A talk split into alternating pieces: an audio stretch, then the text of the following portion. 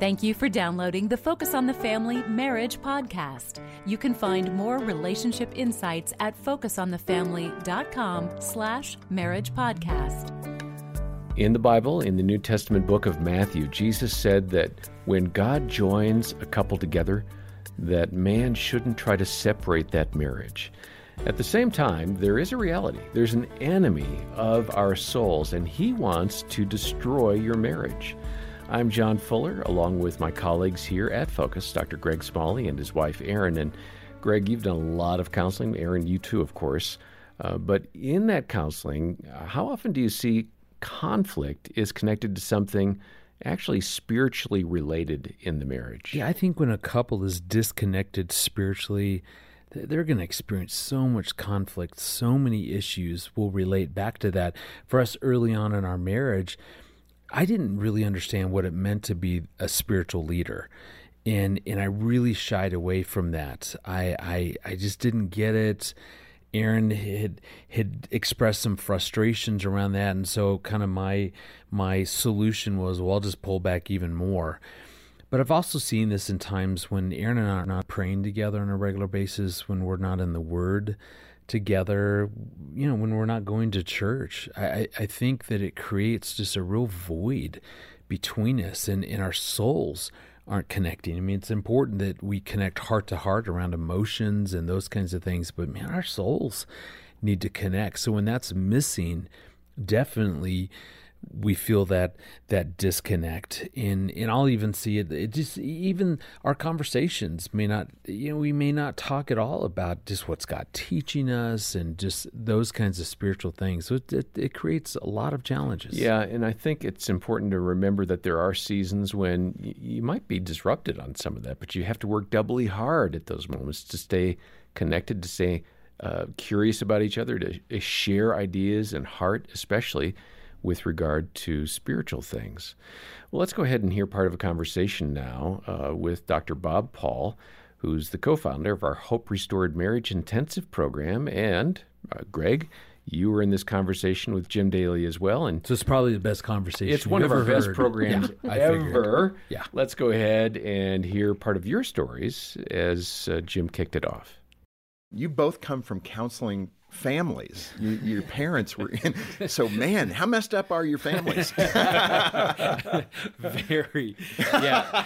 I grew up in the home of a guy named Gary Smalley, so kind of one of the original gurus around marriage and he was family. so good. Yeah. He was so fun oh, and oh, playful. Just, I mean, I've heard him speak a you know million times, yeah. and just he's one of the very very best. Went to be with the Lord about four years ago. Yeah.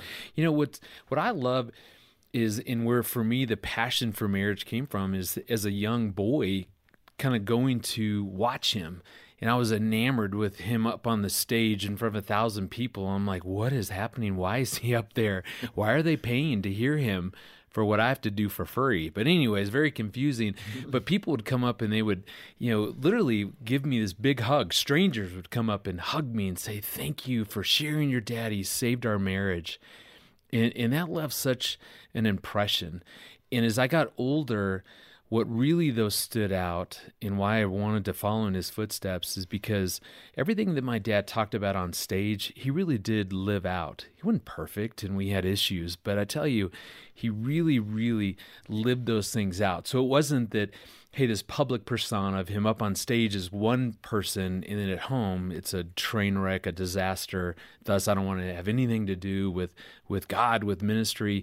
But that wasn't the case, and yeah. I was fortunate to have a dad who was consistent and real in who he was on stage as who he was at home. And that's so critical, especially for Christian leaders, for pastors, that what people see is what you are. Yeah. And uh, I think anything other than that is hypocrisy, actually. So, uh, Bob, how about your experience? You grew up in Southern California. Your mom and dad, I think, were in the counseling area. Yeah, arena. it's interesting the similarities as we got together uh, and started working. How many years ago was that? Uh, it was 21 years okay. ago. Yeah uh, is it was interesting to see the similarities and the differences. Uh, unlike Greg, I, I, my family was uh, broken, my parents got divorced, uh, I think, before I was a year old, which was a long time ago. And divorce was not normal in those days, not like today.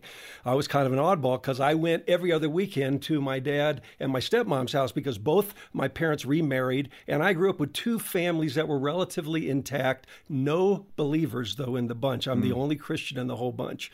And um, my dad and my stepmom, along the way, became therapists. And because of where we lived in West Los Angeles, they became therapists to the stars. I mean, it was, you know, they, they were authors also, which was really interesting and had best selling books and did radio and television and so forth, but from a secular viewpoint. And as a young, impressionable boy, I was very impressed, kind of idolized my dad and my stepmom for the work they were doing to change people's lives.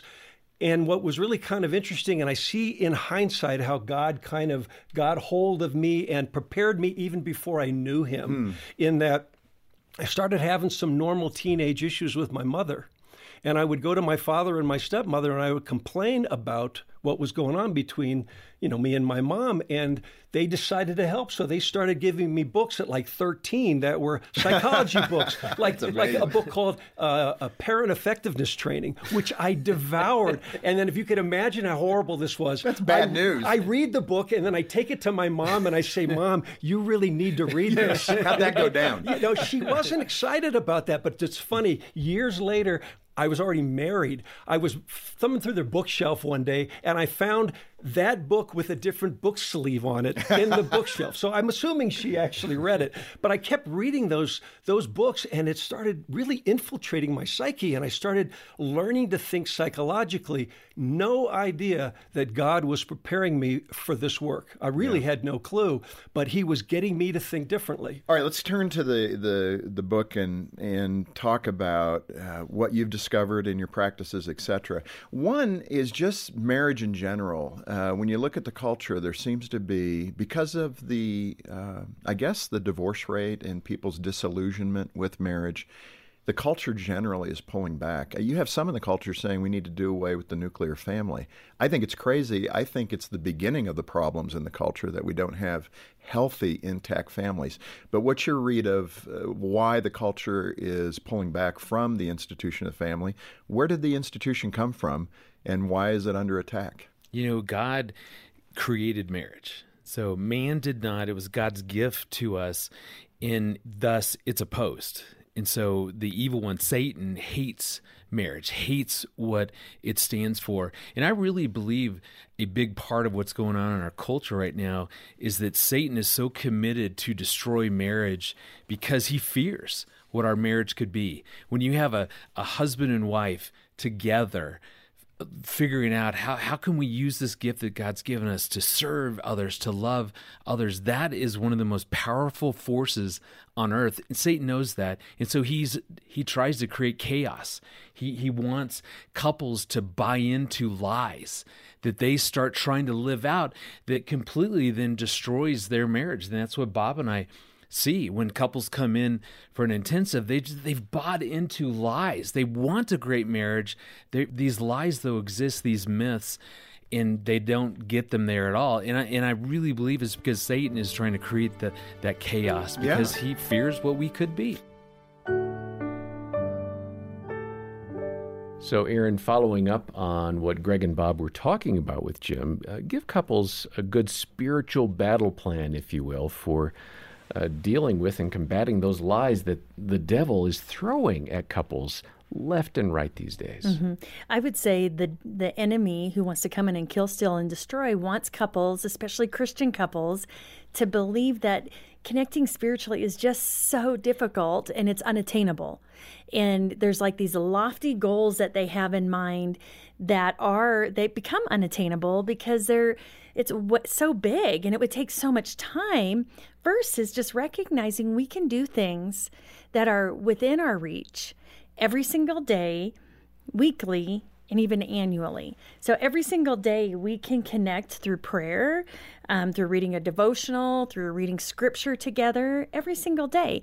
And often what I'll say is it doesn't have to be a long, eloquent prayer. Simply, although how can mine are, just, you know, I'm sure they get high ratings. Oh, I mean, yeah, I rate them every day. yeah.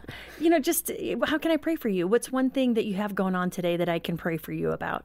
Simple, easy. It doesn't have to be, you know, 45 minutes on your knees, yes. you know, before the Lord. It can just be, uh, you know, grab your spouse's hand and pray. And then also weekly community, going to church, going to small group. Um, how are you jointly joining in a community together to experience God? But then, as well, an annual adventure. Are you going on a mission trip or volunteering in some way um, together? and and really glorifying God through that. Hmm. Well, I think it's really important to have those reminders, and um, we've mentioned grace throughout the the time here in the podcast. Um, I'm extending myself some grace because even this morning I ran out. I was late for a meeting, and I just ran out and I said, "See you later." And I'm going to finish praying for Dena as soon as we're done here in the studio. I'm going to call her up and figuratively grab her hand and pray for her. Well, the book from Bob Paul and Greg Smalley is wonderful. It's called Nine Lies That Will Destroy Your Marriage, and we've got copies here. We'll make one available to you. We'll send a copy to you when you donate generously to the work of Focus on the Family.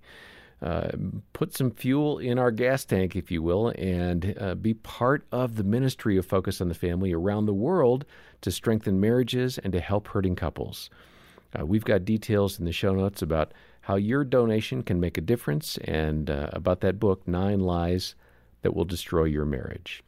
And we've often mentioned our Hope Restored Marriage Intensives here. Um, this is a safe place for you to work on your relationship.